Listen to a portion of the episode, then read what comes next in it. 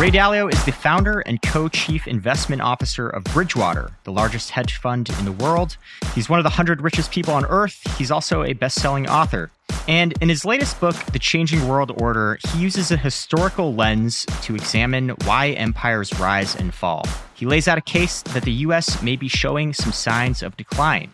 I'm Zachary Crockett, and in the first half of today's show, Dalio and I are going to walk through a bunch of the things that are going on in our country right now rising debt, inflation, wealth inequality, and the rise of China as the next superpower. We're going to touch on where he sees the economy heading, and we're also going to hear his thoughts on an impending recession. In the second half of the show, we're going to explore some big failures and triumphs Dalio had in his career. And if you stick around until the very end, we've got a great story about how he helped McDonald's launch the chicken nugget. Ray Dalio, welcome to the Hustle Daily Show. Thank you. I'm happy to be here. So, we are in a moment where a lot of people, particularly young folks, feel a little disenchanted with the American dream. Inflation is at a 40 year high. We've got a mounting debt crisis. You've spent a lot of time studying the markets from a historical perspective. And I'm curious what you might say to those of us who haven't lived through a time quite like this before. First of all, whenever you're living through a time that you haven't lived through before, you might want to check history because one of the things I found out is that things that surprised me never happened in my lifetime before, but they happened many times in history. So that's why I did mm-hmm. this study going back 500 years. And the three things that surprised me and are happening now, because they never happened in my lifetime, are the creation of enormous amounts of debt and the printing of a lot of money to monetize that debt so the central bank can buy that debt and make a lot of liquidity and so on. Mm-hmm. That's number one. Number two is great internal conflicts, populace of the left and the right, the political conflict between the left and the right and the haves and the have nots and people with mm-hmm. different mm-hmm. values, which is driving people to different states, different locations to live and so on. And the third is the great power conflict that results from different countries having a rivalry and no longer having a dominant power. So the existing global world order began in 1945 when we won the war, the United States won the war. And back then we had 80% of the world's gold and we were 50% of the world's economy and we had a monopoly really on military power and now that gap has narrowed. And so you see the conflict with Russia and China as there is a greater equivalency of power. Sure. Those three things have implications, so we should talk about them. Inflation, that you mentioned, is a result of the first. And inflation will take buying power away from people. And it will also lead to a tightening of monetary policy which is another way of taking buying power away from people because uh, the way they fight inflation is reduce your ability to buy things well, making credit tighter and making interest rates higher. So, yes, that's the world we're living So let's walk through each of those a little bit more, starting with debt creation. The national debt is now at 30 trillion. It's up 7 trillion since 2019 alone. I think a lot of people are wondering what the hell is going on with debt right now in our country. So, how did we get here and, and why is this a big problem? Well, how we got here. Creating credit stimulates, and everybody wants everything to go up. So, whenever you get a bad situation, you get this very heavy dose of stimulation, which is credit making available. Mm-hmm. But credit produces debt, and debt is an obligation to pay back. And so it builds up over a long period of time. And then in the recent times, we had 2008 and we had now the COVID. There was a desire to give people a lot of money, but there was no ability to get that money from someplace. So they created a lot of debt as a big stimulation and printed a lot of money to make that easier to pay that debt. Hmm. And so that's why everything goes up in relationship to depreciated value. The lesson there, by the way, is don't hold dead assets. One man's debts are another man's assets. Sure. So when you hold a bond or a money market fund, you're going to get an interest rate which is substantially below the inflation rate. So you'll lose buying power. About inflation, I would worry about also holding assets that are not prone to deflate, hmm. to do badly by losing buying power relative to inflation. So inflation protected assets. And then moving to number two, internal crises, you mentioned things like political polarization. Nobody seems to be able to agree on anything right now, but particularly on class divisiveness, you bring up. You know, during the pandemic, billionaires in the US saw their wealth surge by 70%. I think we could probably both agree that capitalism run amok is not good. It leads to resentment and, in the worst case, revolutions, as you write. In your opinion, where does the current version of capitalism fall short? It falls short in delivering the basic results. I'm a capitalist in a sense. I believe in capitalism. Sure. But I think everything's got to be reformed to produce the outcome that you want. Bottom 60% of the population has not had a rise in per capita income, living standards, since 1980. Mm-hmm. And we are producing these wealth gaps, as which you point out. And that is because the profit system doesn't do it all. There are things such as education levels, civility between people, and so on that are creating opportunity gaps. And this has been through in history that those who have more money have more benefits, more advantages. So, for example, if you have more money, you can guarantee that you can educate your children better, which gives them a leg up. Mm-hmm. So, the American dream, which I grew up with, was having parents who would raise you well. I had two parents who loved me. Mm-hmm. I went to a public school, it was a good public school.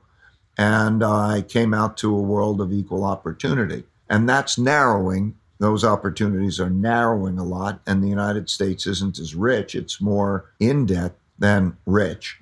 And so those are the challenges. So we're seeing it politically. We're seeing it where the extremism in the politics has become greater. The populists of the right and the populists of the left, just like through history, mm-hmm. they're fighting with each other. And we might be in a situation where what they want is more important to them than the system. The causes that people are behind are more important than the system. The system is in jeopardy. So one could imagine that neither side would accept losing in the elections, perhaps the 2024 elections, and you have this conflict. That's a big risk, and these gaps a big risk, and it requires radical reforms in order to rectify those things. But right now, everybody's at each other's throats, as you're saying. Sure. And back to the wealth issues we were talking about, you know, the left wants redistribution, the right wants trickle down policies. But your sense is that maybe a smart redistribution would be to focus on systemic things like education? I think, first of all, the most important thing is that you develop a solid middle and bipartisanship of smart people who also can work together across party lines to make the reforms. Okay. I think we need a very strong middle so that the extremists don't fight because we can get into a type of civil war if the two extremists are fighting. And I've seen it. I've seen it happen repeatedly in studying history. Mm-hmm. So that's of paramount importance. I almost don't care what's done as long as it's bipartisan, really, sure. practically. So that bipartisanship is number one. But there are smart investments that can be made. Investments in education, for example. Sure. Infrastructure. If you want to look at what countries did well, they invest in infrastructure because it's a good investment. It's not spending money. Education is a good investment. It's not spending money. So if there was bipartisanship to make those good investments, and what I mean good investments is they pay off both economically and create a society more broad based environment because you don't know where the talent's going to come from and you want to give that equal opportunity. Sure. And then also, when you draw that talent in, it creates a fairer society, minimizes these conflicts, and also creates increases in productivity when you educate these populations well. So I think those sorts of things need to take place because otherwise we will get into a spiral in which we will become almost dysfunctional, fighting with each other. And that's what we saw in the 1930 to 45 period. So that's what I worry about. Would you say something like a billionaire tax is kind of just a red herring for bigger problems that aren't addressing the underlying issues? Well, I think that there needs to be a transfer of wealth, and that's going to have to come significantly from taxes, and the wealthy can pay for it better. And so I think that's inevitable that that would and should come. Sure. Now, the form of the tax is a different question. How does it work? If you have a wealth tax, uh, let's say a billionaire, and you try to tax it, there are technical problems with that because how do you tax, let's say, wealth? Well, when you have a wealth tax, that requires you to be able to value all those assets. Mm-hmm. Some of those assets are not easy to value. What's your home? They're illiquid. And illiquid means, well, where do you get the cash to pay your taxes? Mm-hmm. So there are barriers to certain types of taxes. Inheritance taxes, if you're going to try to make a wealth tax, is a more effective way of bringing about taxes. Mm-hmm. But in any case, we need that. Our generation my generation, has borrowed a lot of money and um, left the next generation, your generation, with a broken down infrastructure and having borrowed a lot of money. Hmm. And so that's a problem. You, you don't often hear that admittance. well, it's just a fact.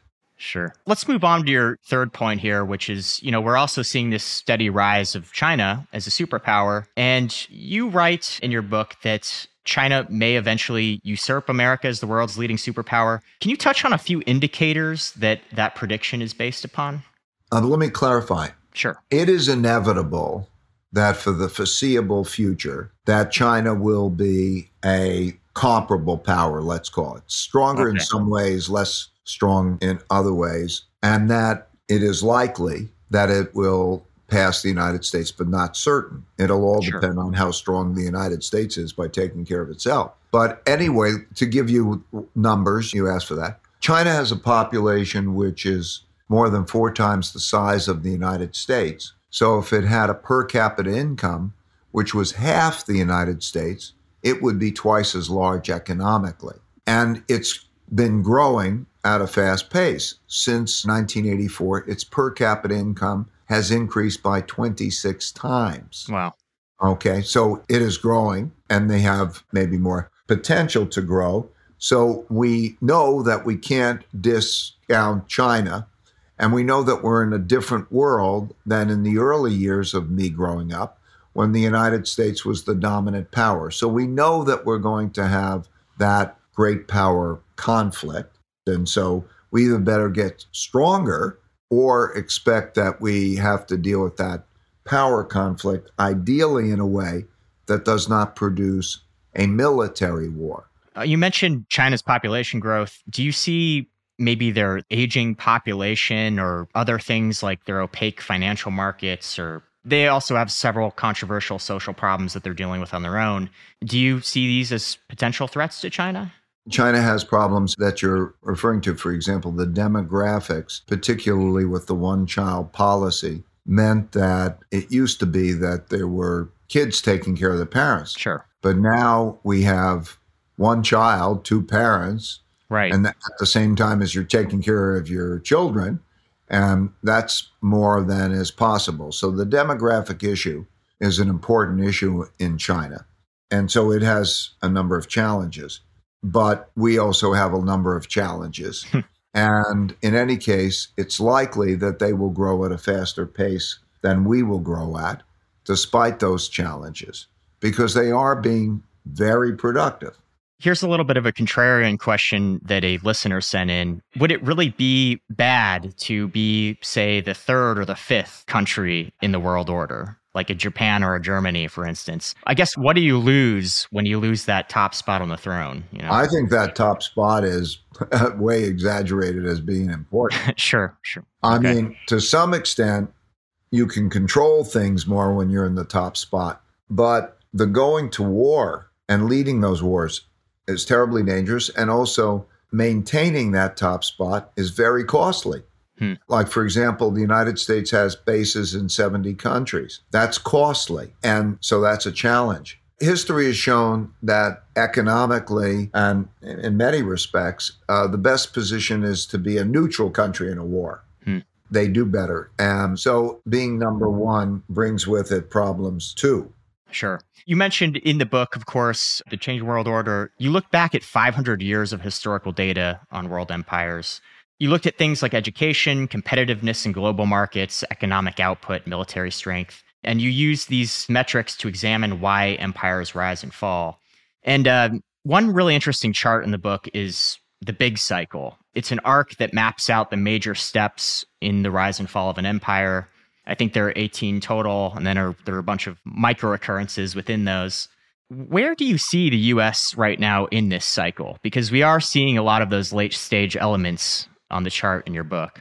So we're in the riskier part of the cycle, which is the cycle before wars, right before wars. We are, let's say, at the brink. Hmm. We're close to this. Now, that doesn't mean it's inevitable. Really, it all comes down to how we are with each other. The world has more resources, more wealth than it ever had. And if there's peace and working together to deal with the sharing of the wealth and the opportunities in certain ways, you can avoid wars, internal and external. And a few steps back from war, we've heard a lot of prominent voices weigh in on whether or not an impending recession is coming. What are your general thoughts on that? I know you've said in the past that we are in a period of stagflation right now. Yes, I believe that we will be in a period of stagflation because the central bank will try to deal with middle ground, but it'll be difficult. So they're going to get doses of both rather than just one. Hmm. So we have a situation where we have inflation. Nobody likes inflation. That takes buying power away. Mm-hmm. And the other way that they're going to do it is to fight inflation by taking more buying power away by making credit less available and raising interest rates. So, for those reasons, I think we're going to have a stagflation, probably a relatively extended period of stagflation. And you mentioned Russia as well. This book was obviously published seven months ago before the conflict emerged in its current state, at least. What types of big questions are you asking about Russia right now as it relates to what you discuss in the book? There are three big questions that we'll find out within the next several months. The first is Will Russia and Putin win or lose? Um, and what I mean by that is winning would mean he keeps control of the eastern part of the Ukraine. He does not, and Russia does not have an unacceptable downturn. If the economy falls 10 or 15%, that's tolerable. If it falls 40%, that's intolerable. So, does it have a tolerable impact? Mm-hmm. And the third is that he remains in power and he remains player on the world stage, such as goes to the G20 meetings. If that's the case, then he will have won, gotten what he wanted pretty much at an acceptable cost. If it's not the case that he doesn't have those things, there's a risk of him escalating, such as nuclear. But we're going to find out how this works. You know, people are hoping for some sort of a compromise. I think what's probably most likely is that there's a ceasefire at some point. Sure. And then that works. But the second thing we're going to learn is the power of American sanctions because those sanctions are supposed to cause the changes because the economic pain. Hmm we're learning the power and we're learning the cost of those sanctions. Cost because other countries are worried that they could be sanctioned by holding American debt. Right. And so there's less desire to hold American debt because of that. And the third thing we're going to learn, and we are learning, is how the different countries are lining up. Are they lining up in support of Russia and China, or are they not lining up in support of them? And so you could see countries like India, Indonesia, Middle Eastern countries, mm-hmm. many countries have not been in support of Europe and the United States in this. So we're beginning to see those things. Over the next few months, we will see those things, get greater clarity to those questions, and then we will see whether we get a step up in the conflict or a step down. A step up would be very dangerous. Hmm. Um, an, another sort of ancillary question some folks have about the financial future is what role, if any, cryptocurrency might play in international monetary policy. Of course, there's a growing movement to make Bitcoin a reserve digital currency. You talk a lot in the book about the Chinese yuan becoming a potential reserve currency in the future. Do you see a future there for Bitcoin as well as a potential reserve? No, I don't think that you're going to see any central banks hold it in reserves for the mm. purchasing. There's two purposes of money. Money is a medium of exchange, but it also has to be a storehold of wealth. Sure. And I think that the issues with Bitcoin are that it's easily traceable. It's not entirely personal. You can hold it. It's not private, is what I'm saying. Sure. So those issues, therefore, means that governments can control it. And the biggest problem with governments is that right now they have their own money problem and you can't trust them. And if Bitcoin becomes too much of a good alternative, they get rid of Bitcoin. Sure. So I think it's been a tremendous accomplishment by Bitcoin to have had the programming that worked its way into it having stood the test of time. But I, I don't think the central banks are going to hold Bitcoin as a source of reserves. Okay. And I don't think it'll be a big alternative. It's not a big alternative. We, we talk a lot about it, but the total value of Bitcoin is a little over $700 billion, which is mm-hmm. small. Like if you looked at Microsoft, Microsoft, one stock is significantly right. larger. So I think too much is being made of Bitcoin. And of course, then you have the central authority problem just by nature. It's decentralized, might make it a little challenging. That's right. Well, the decentralized is a good thing because it keeps it away from the governments in terms of the controls. But at the end of the day, they still can control it and monitor it. The problem that we have with fiat currencies is that they're not working well. So we're entered a period in which what is the storehold of wealth? I think people are going then into holding tangibles. It could be real estate, hmm. and gold will probably play a larger role. Hmm. But there'll be a competition NFTs, will they play a role? What is this? Do you buy your stake in the metaverse? right. You know, so we don't know where the storehold of wealth will be. But we do know, by the way, that there are many more claims of financial wealth than there is financial wealth to go around. The mm. amount of value of financial wealth, stocks, bonds, and so on, it dwarfs the total amount of real wealth. And, and that's a problem because there's no purpose other than financial wealth than to buy real wealth. Hmm. And so when the ratio gets very high, so that there's a lot of stored up money power, and you think that you could sell your financial assets and buy your tangible assets, well, when it gets so large, that's impossible. And then you have um, a monetary inflation. Well, I, I, know you've also said, you know, cash is trash. Um, I would probably be your worst nightmare because I have quite a bit of my money sitting in a checking account. How do you generally think about moments of volatility like the one that we're in now from an investing vantage point? Yeah, don't be in debt instruments as debt assets by and large. Maybe you could be in inflation index bonds or something that protects yourself, but mm-hmm. don't be in those and diversify well. And if I was to pick countries, there are three things that I look at for countries. Is the country earning more than it's spending? Does it have a good income statement and balance sheet first? Second, does it have internal order where people are working well with each other to be productive? And third, is it at risk of being drawn into an international war or is it not at risk of that? Hmm. So well, that's why I pick countries. Those are my general thoughts about what I would think about investing. All right. Well, I just want to ask a, a few questions about you, some of what you discussed in your first book, Principles. There were two financial bets that you made that had a huge impact on your career. One was really bad, and the other one was monumentally good. The bad, uh, you know, you started Bridgewater at 26 in 1975. In 1982, you incorrectly predicted the coming of an economic crisis, and you pretty much lost everything. You had to borrow $4,000 from your dad to pay the bills. What did you get wrong there, and, and what did you take away from that experience? Oh, it was one of the most painful experiences that happened to me. It was one of the best in that what I took away was a different way of thinking. Um, it gave me a humility that balanced my audacity. It, you know, made me ask myself, how do you know you're right? And then I went back and I study history and I and I learned from it.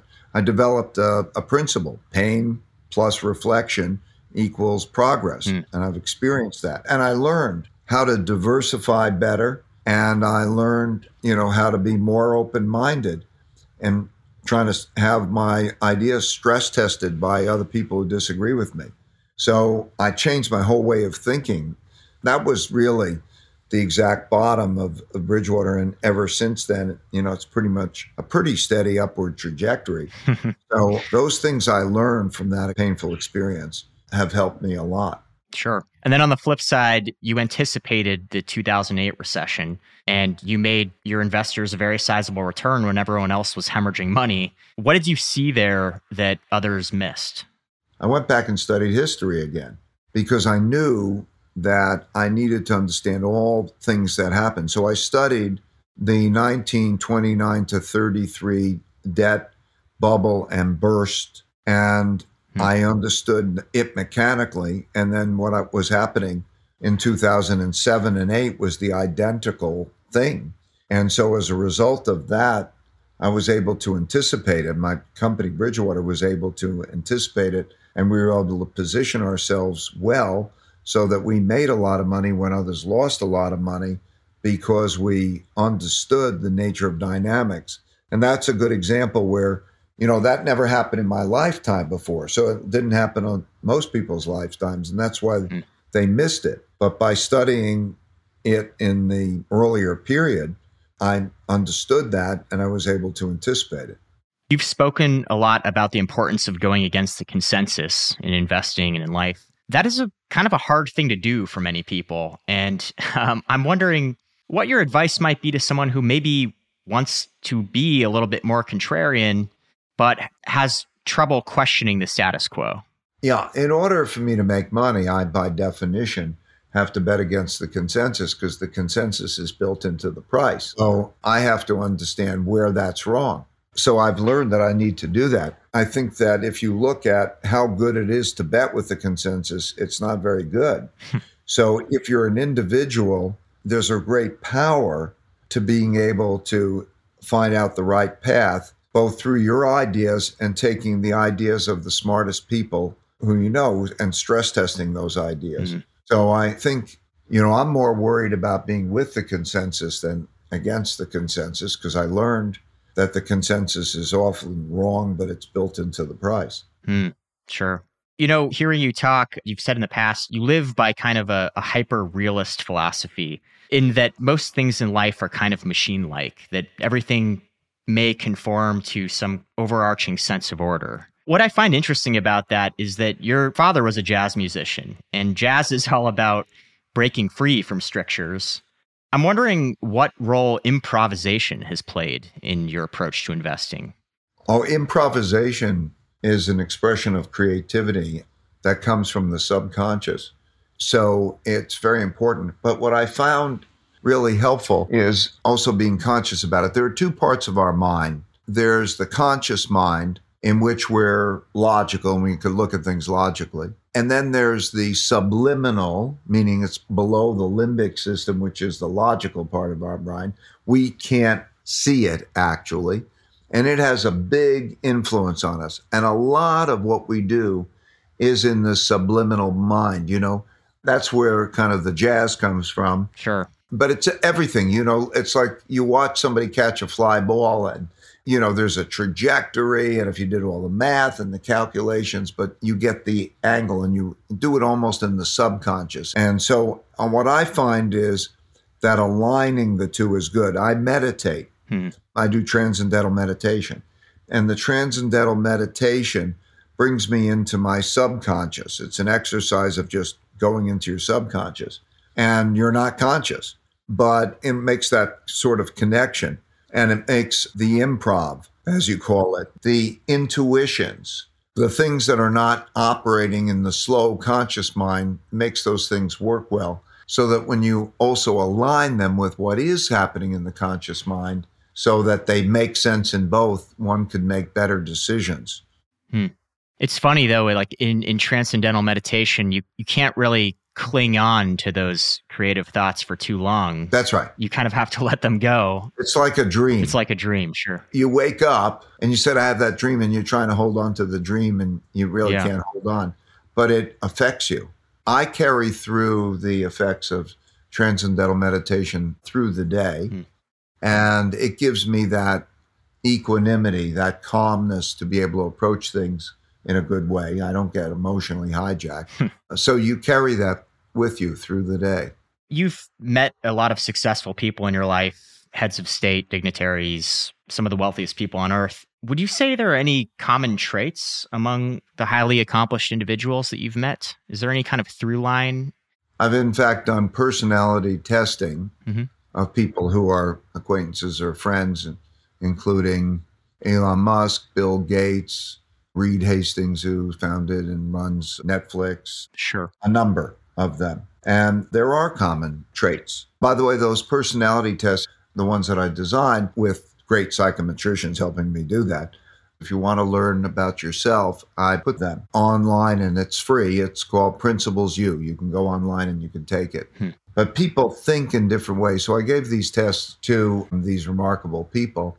And one of the things that they show is they're very, very, very curious.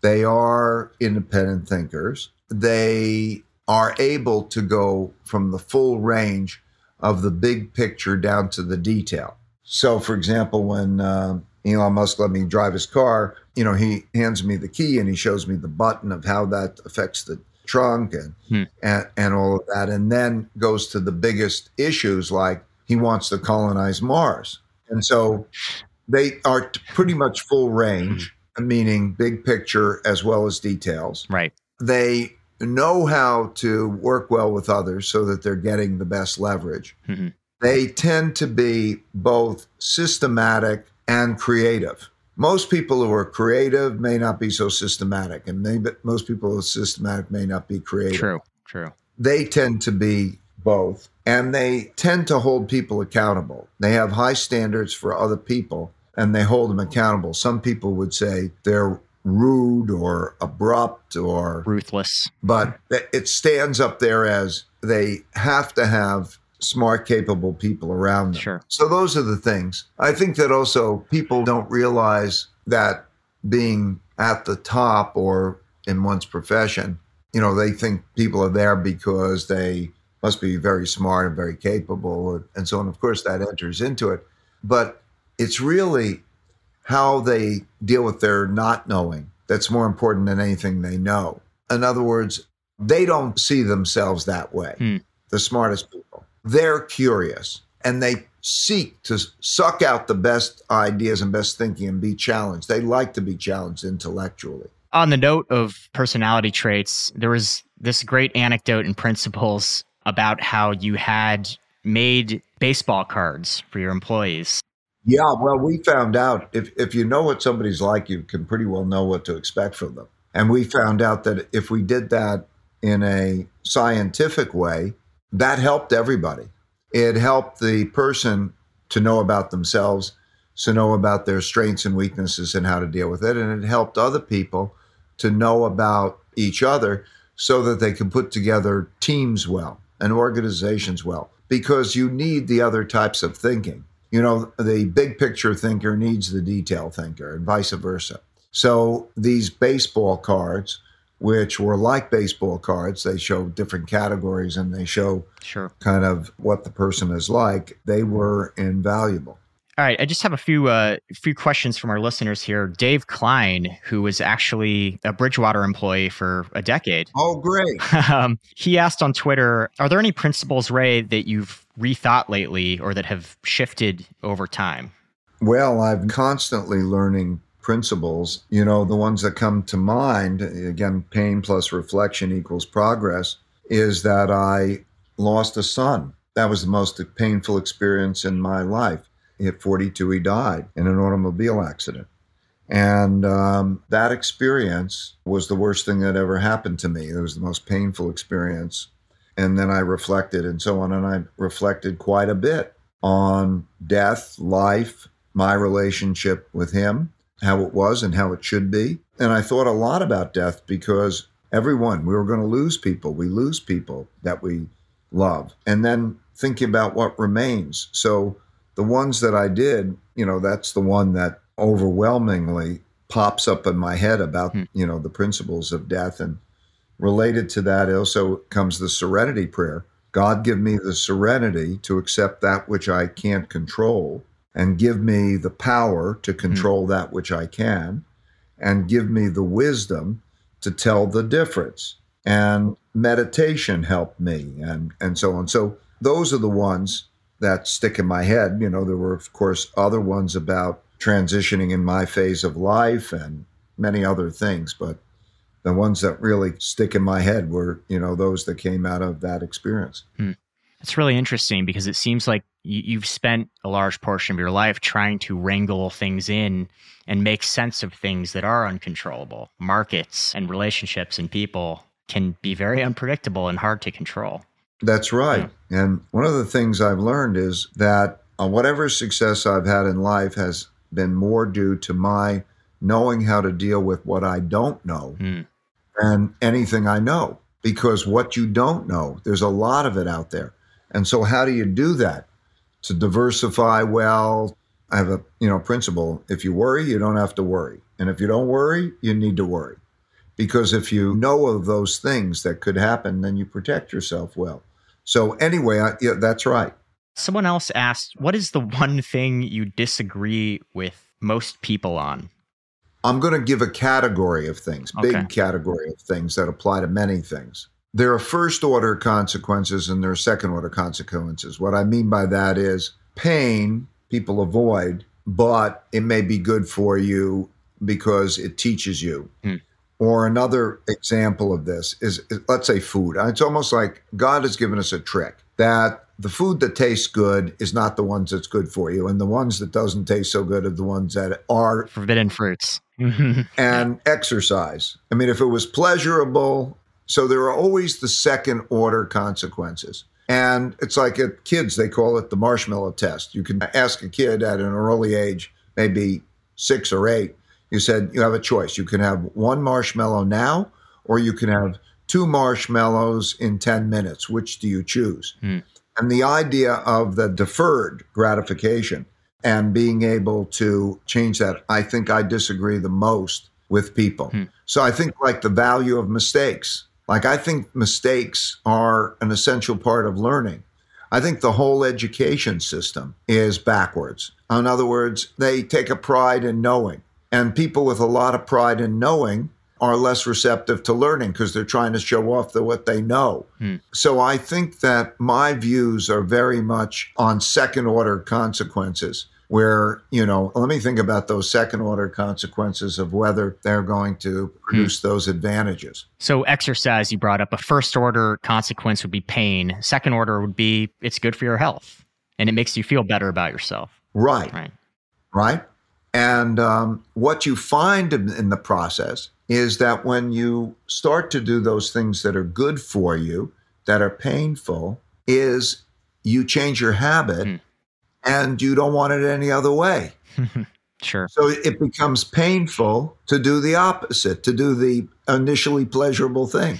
That's the funny thing of how it works. So when you get that, you say, well, I'm going to get the habit. What is the right thing that could give me the right second order consequence? And how do I get in the habit mm. of doing that? Like for me, what happens is painful mistake, I view now as a puzzle that if I solve the puzzle, I will get a gem. Hmm. Puzzle is what's going on here and how does that reality work and how do I deal with it differently so I'll produce a better outcome. And the gem is a principle that I write down. I'm big on writing down my principles while learning about oh, them. we know. Yeah. And that's a gem because it helps me in all the times in the future. Hmm. All right, one more reader question here. What role do you think luck has played in your career? And I'll just tack a little bit onto this. There's obviously mythology that hard work alone can beget success. The other extreme is that people who are very wealthy or who have achieved great success just were solely lucky I think life is really a bunch of decisions, many, many, many, many decisions that you make, and it produces the cumulative effect. Of course, some are bigger than others, and luck enters into that. But it's also interesting that happiness is due to how things transpire for you relative to your expectation, not your absolute level of conditions. You know, you could have somebody, let's say a multiple billionaire, they lose a billion dollars and they're unhappy Okay. I know somebody who might have $10,000 and, you know, they get another $10,000 and they're through the moon. Sure. Uh, happy. And there's a difference. I think, in terms of those types of things, we adjust and how you adjust to your circumstances. I had a friend who became a quadriplegic. Hmm. He dove into the pool and he hit his head on the bottom and he Hmm. became a quadriplegic. But how he adapted to that circumstance uh, was his approach. Hmm. And he created as good a life as you could imagine in terms of his wife, his relationships, his children, and other things. So I do think approach matters hugely too. And adaptation and ability to adapt. That's interesting. That's right. Adaptation, ability to adapt. Okay, last thing I want to leave off our conversation with here is this is probably one of my favorite anecdotes of all time. You briefly touch on it in Principles. Uh, it's a story about how you helped McDonald's launch chicken nuggets. You were a commodities trader and an advisor earlier in your career. And in the early 80s, McDonald's has this new idea for a product, but there's obviously a, a big problem. And they come to you for help. What was the issue there? So I was on Bridgewater, I was my company, and I traded commodities. And I had a large chicken producer as a client, and I had McDonald's as a client. Mm-hmm. And McDonald's wanted to come out with the McNugget. But the problem with the McNugget is if the cost of the buying McNuggets varied a lot, they can put it on the menu, the price could go up a lot, and they'd have big losses. And then they'd either have to change the menu price, which would be a mess, or they would have to take these losses. So that was their problem. That was the challenge. So they were spooked by the volatility of chicken prices. Right. Okay. and new product. Oh, that would be really terrible. So that was their problem. And I knew the chicken producer, and I know that the cost of producing a chicken is very little the little chicken, the chick. It's mostly the feed that you feed the chicken, corn and soy meal. Hmm. And I knew that I could hedge that by being able to buy corn and soy meal futures so that they would lock in a chicken price. So hmm. I showed the chicken producer how he could do that and then give a fixed price to McDonald's so they wouldn't have that risk. So that's the story. So, in part, we have you to thank for McNuggets for fixing those grain prices and, and making that a tenable product. That's funny. Yeah, you know, um, as a commodities trader too, you made a point to actually go out to Texas and meet with cattle ranchers and grain dealers, and you went to honky tonks and barbecues. Can you speak to the importance of immersing yourself with the people behind the numbers in the market? Oh, Yeah. uh, you know, for me, life is about meaningful work and meaningful relationships. And I love to get to know people, particularly um, who come from different perspectives. So it's a richer experience. The personal relationship part is an enormously gratifying and effective way of achieving your goal. So, yeah, I, uh, those were wonderful, wonderful experiences. That, and I do this uh, still now all over the world, and the most unusual places and people with the most different points of view. I love to get to know and see it through their eyes. And so it's created a vivid, almost, you know, technicolor type of life in which I get to see those, I feel them, and I develop those relationships. It's so wonderful and it gives a real understanding. Well, I would say, for example, China. Um, I started to go to China in 1984. The main things I went to China for was I was curious because, you know, it was closed then. And there were Chinese with film clips of, or news clips with their little red books and they're waving their little red books behind the wall. And then I get invited to China and by the first company that was allowed to deal with the outside world because I wanted to go learn about the markets. And I went there hmm. and I liked the people and I saw the circumstances and I was involved. And so I've been involved there for, you know, 34 years. And let me assure you that there are good people. Hmm. Mhm. But I wouldn't have known, and I wouldn't have known today what's really going on in China or the United States. When you have that type of contact, it gives you a lot. Yeah, you know, people often they ask of people who've achieved massive financial success, what keeps them going? What keeps them in the game? And it sounds like for you, it's always been a people first kind of approach. Yeah, you do this game like first, make your work and your passion the same thing. Mhm. And then you're excited. And I'm at 70, it's, you know, I always said it's meaningful work and meaningful relationships. And at 70, I reflected, okay, you could only pick one, which would it be? Relationships. Hmm. And that's been shown through history because they show, interestingly, psychologists have shown that there's no correlation between the level of happiness you have and the amount of money you have once you're over a basic survival income level. Sure. The thing that there is the highest correlation across cultures between happiness and having is a sense of community, Hmm. relationships. Do you feel happy at this juncture of your life? I do. I feel happy. Good. I have so much to appreciate. I have so much to be grateful for. Ray Dalio, thank you so much for joining us. Appreciate it. It was my pleasure. I hope it's of use to some people. Thank you. All right, that's going to do it for us today. If you liked what you heard, we've got a lot more tech and business coverage and interviews with other influential people over at thehustle.co. Our editor today is Robert Hartwig, and our executive producer is Darren Clark. Thanks for tuning in to the Hustle Daily Show. We're a proud part of the HubSpot Podcast Network. We'll see you next time.